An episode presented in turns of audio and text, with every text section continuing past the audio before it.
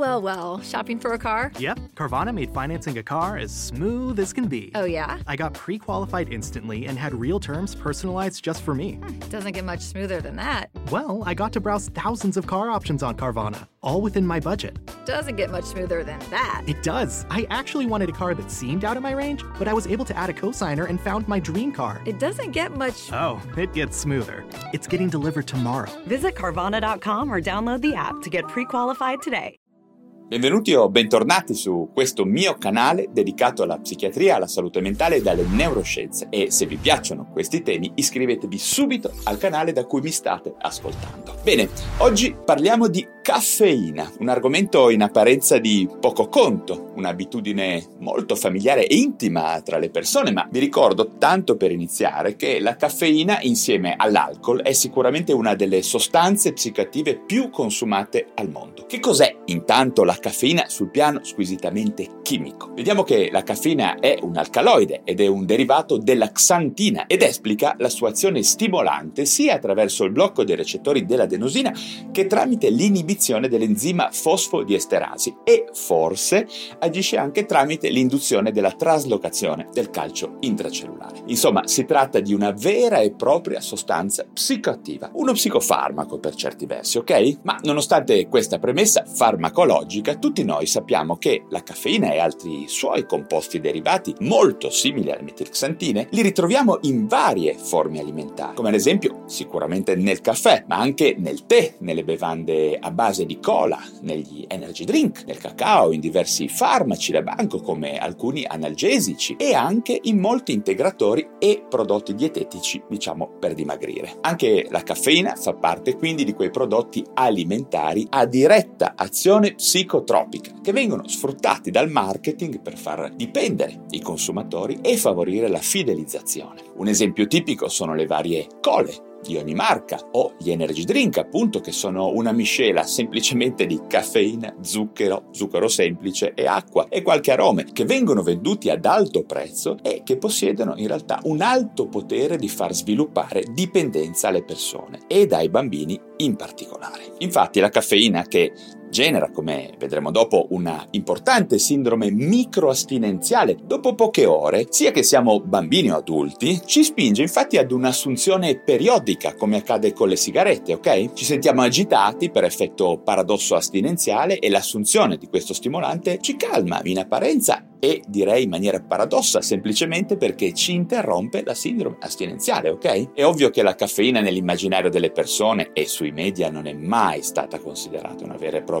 sostanza d'abuso. Pensate che solamente durante gli anni 70 sono stati prodotti studi clinici che hanno posto l'attenzione sulle importanti conseguenze farmacologiche derivate dal suo uso, diciamo, incauto o esagerato, sia in acuto che in cronico. In quegli anni è stata individuata e descritta una sindrome clinica detta caffeinismo, caratterizzata da molte manifestazioni a carico del sistema nervoso centrale, come ad esempio ansia, disturbi del sonno, alterazioni del tono dell'umore e disturbi fisici addirittura, come la tachicardia, palpitazioni, tensione muscolare, alterazione del respiro e molto altro. Ma cosa succede quindi quando assumiamo del caffè, ad esempio? In un soggetto, diciamo, sano, nella norma, due o tre tazzine di caffè espresso, ad esempio, che corrispondono a circa 100-200 mg di caffeina, aumentano sicuramente l'attenzione, intensificano la vigilanza e diminuiscono la fatica, stimolando direttamente la corteccia del cervello e altre aree encefaliche secondo quei recettori che vi ho detto prima. Certo, parallelamente lo predispongono anche alla sindrome microastinenziale di cui vi ho parlato poco fa. Insomma, il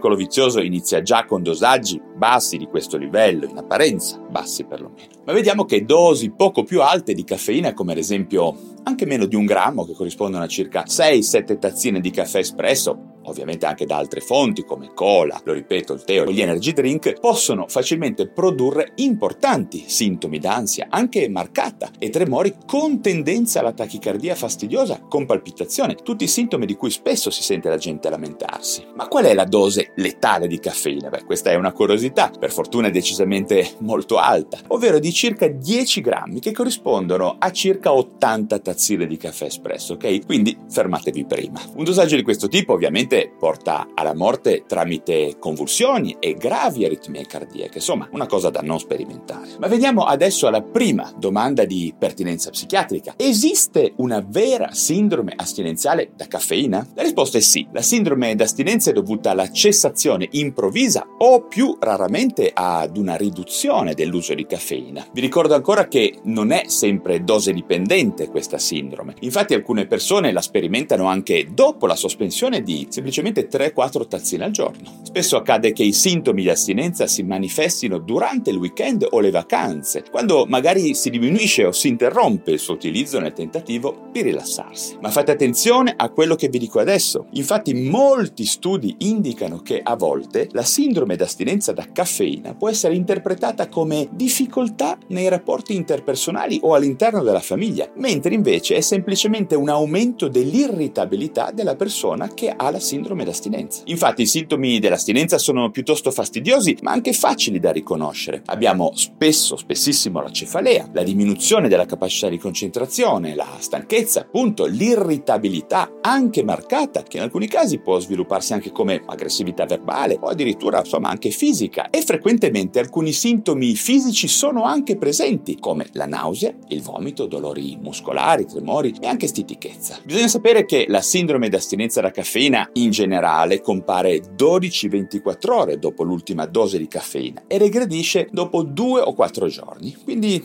è qualcosa da tenere d'occhio. Mi invito a questo punto ad immaginare cosa accade in quelle persone che utilizzano abitualmente non solo caffeina ma anche alcol, nicotina e varie schifezze alimentari. L'influenza di tutti questi stimoli neuropsichici possono davvero alterare la psiche e il comportamento di alcune persone, ok? Adesso veniamo alla seconda domanda di pertinenza psichiatrica, quella che dà un po' il titolo al video. Quali rapporti ci sono tra l'assunzione di caffeina e i disturbi mentali? Beh, direi che questo è un punto importante. Infatti la caffeina può influenzare direttamente alcune condizioni di disagio psichico. Ad esempio, l'utilizzo cronico a scopo di stimolante può influenzare molto negativamente il ritmo sonno-veglia, anche se assunta lontano dalle ore serali, dato che la sua emivita varia tra le 5 e le 10 ore a seconda del soggetto. Quindi molti disturbi del sonno, in particolare disturbi dell'addormentamento, potrebbero essere correlati ad un utilizzo neppure troppo eccessivo di caffeina nelle sue varie forme. Poi vi voglio segnalare che è ormai dimostrato che sebbene la caffeina non possa generare autonomamente dei disturbi d'ansia, però peggiora in maniera netta quelli preesistenti,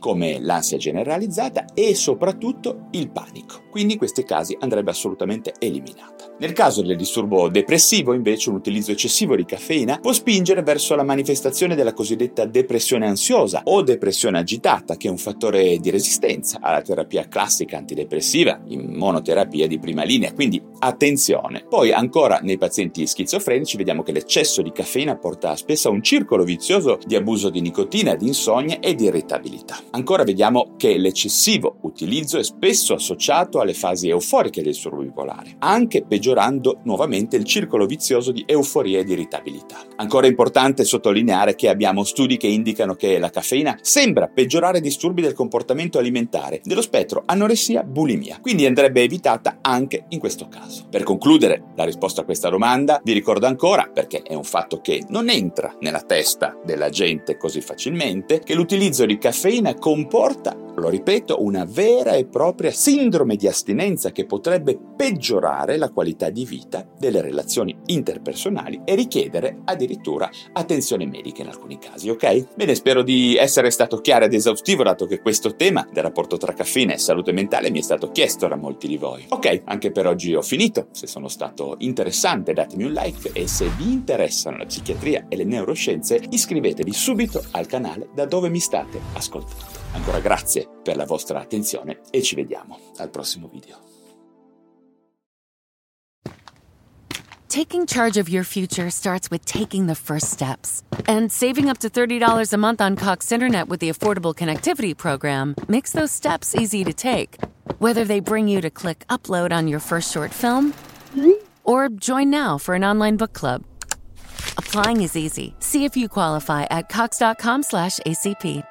Non-transferable one per household application and eligibility decisions are made by the FCC.